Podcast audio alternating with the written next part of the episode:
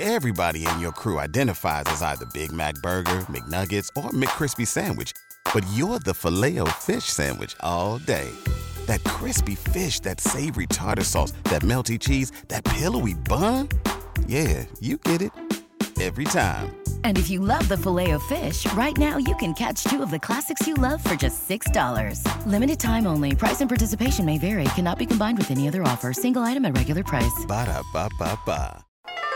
cineinc.com. Shwan Singh and the sense of humor. Why? Well, you know, he uh, never took himself seriously. And he felt that what we Indians lacked was enough of a sense of humor. So uh, that's why when I was talking about him and his great qualities, uh, one of the qualities I mentioned was his sense of humor. Um, and um, I'll tell you a few anecdotes. Uh, one, of course, uh, is the one which he used to love to uh, show everybody.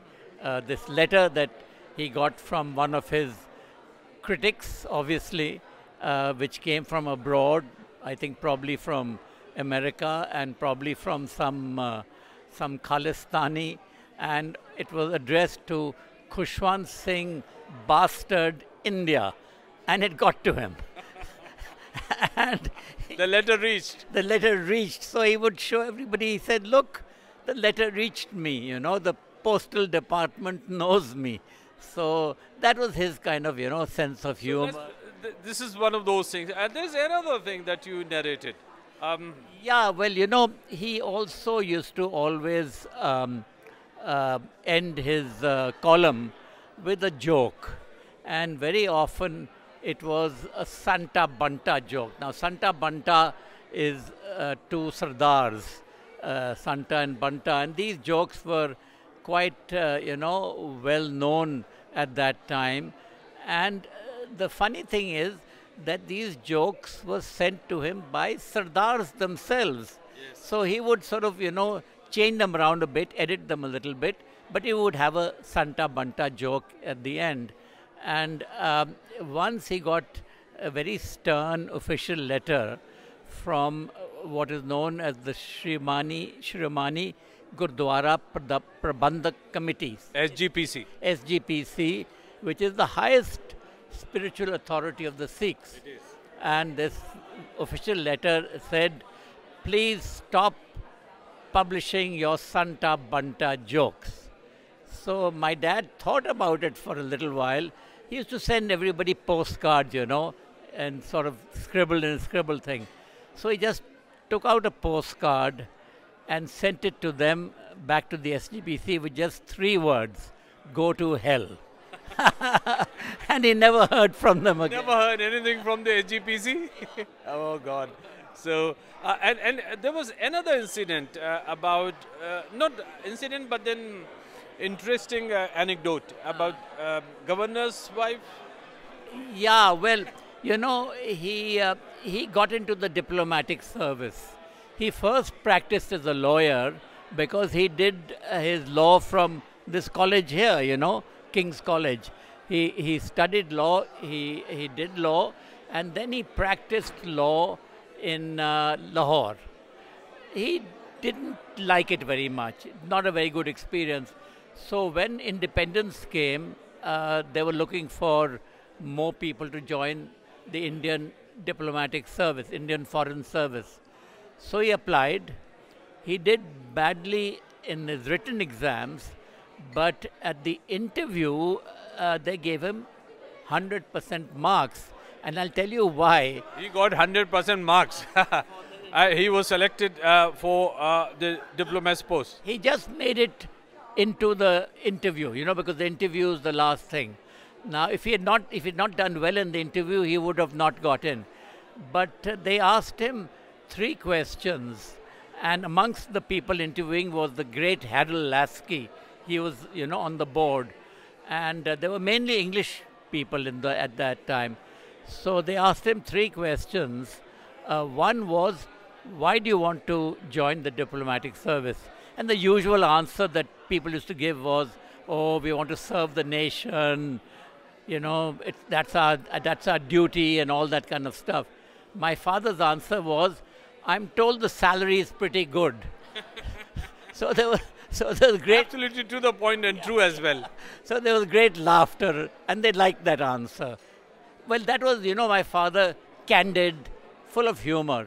So that's one question. One question. The second question was, um, you've been a lawyer. What do you think of uh, the law and, and how it's practiced?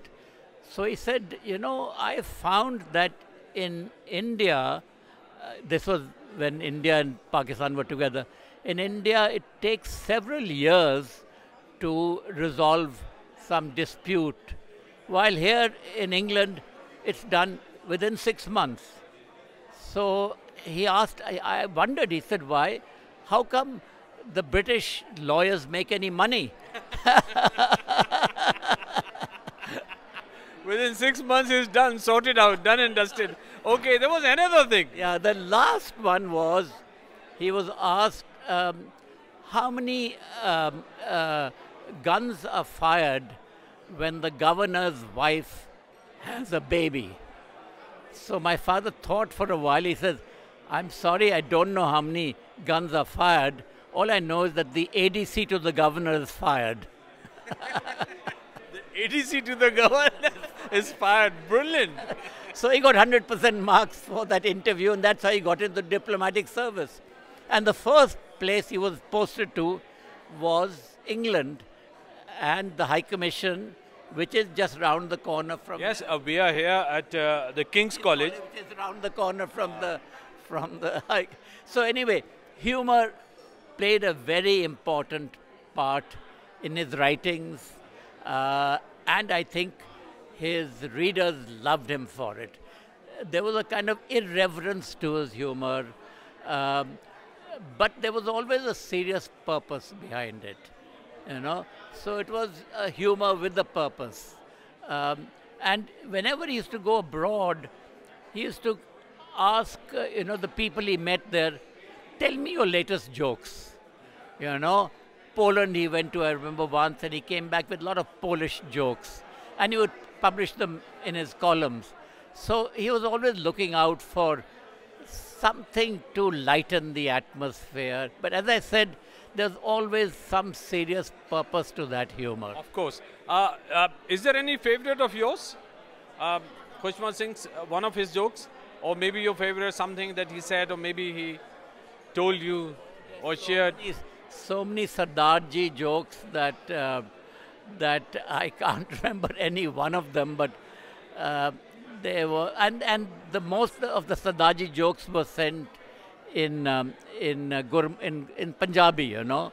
So they don't sound the same in in in English. But once I remember um, uh, that um, uh, the word for um, iron, ironing board, that iron and wife is the same. Istri. Istri.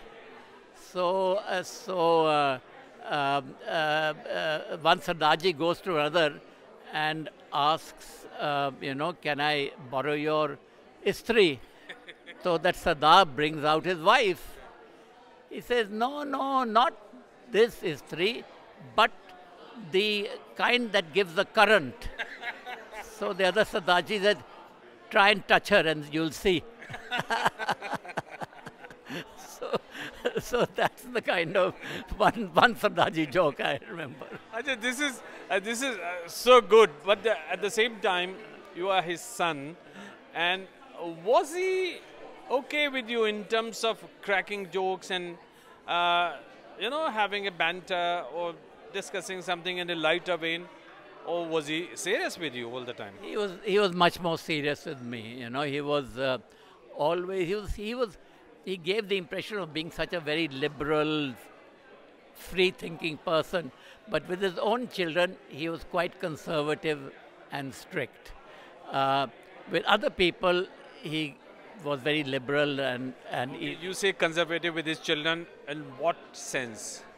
Well, I remember once when I was still in uh, uh, ending my school, and you know, we were just starting to go out with girls and all that at that time. And I went to some party, and um, there were some girls who came along. I gave them a lift or something, and uh, the parents knew that I was taking their daughters, you know, some of them out. And I was meant to be back by a certain time, 10 o'clock or 10.30. And I came back much later than that. And the parents of the girls, because they knew that I had gone out, they rang up my, my father and my mother saying, you know, what's happened to our daughters? They were going out with your son. So I came back late. So my father told my mother uh, to remain quiet. I'm going to talk to him. So I was given a real shouting at that I should not have done this because the girls' parents were ringing up.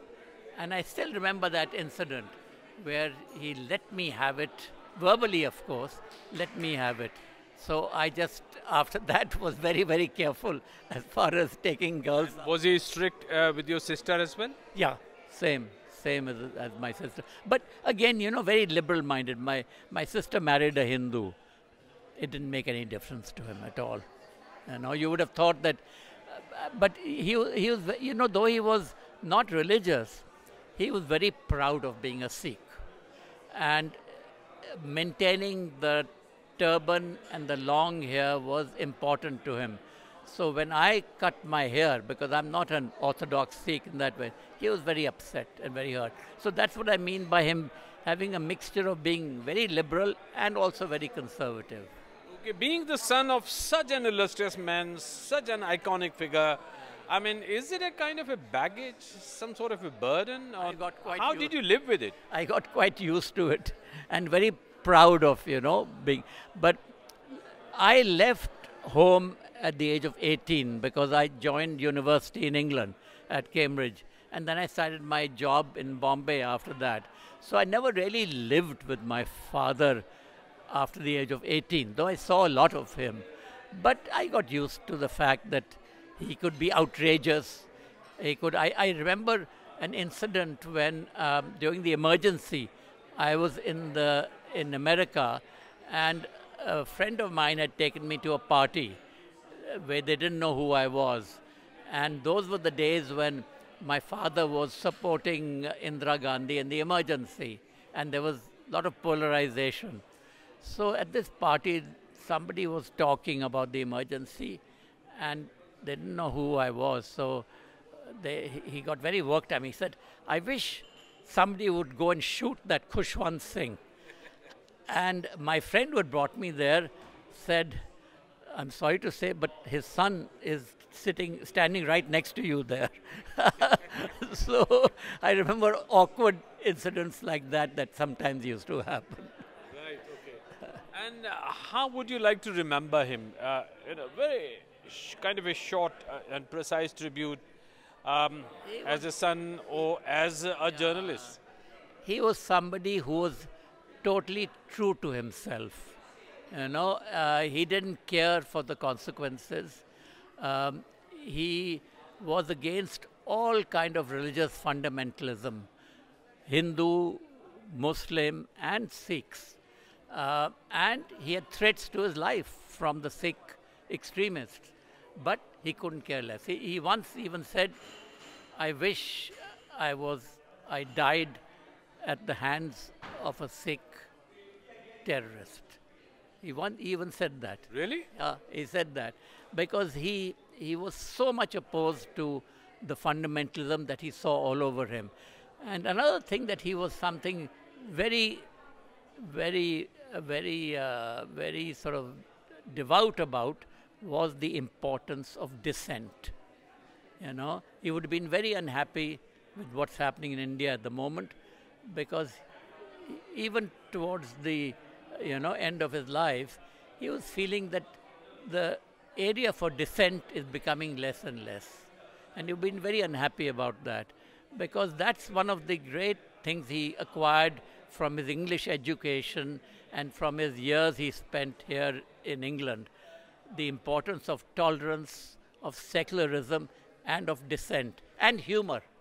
He, I think, got his sense of humor living in England, getting, get, getting an English education. Rahul Singh, thank you very much. Cineinc.com.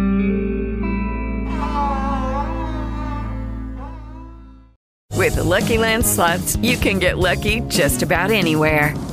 This is your captain speaking. Uh, we've got clear runway and the weather's fine, but we're just going to circle up here a while and uh, get lucky. No, no, nothing like that. It's just these cash prizes add up quick. So I suggest you sit back, keep your tray table upright, and start getting lucky. Play for free at LuckyLandSlots.com. Are you feeling lucky? No purchase necessary. Void where prohibited by law. 18 plus terms and conditions apply. See website for details.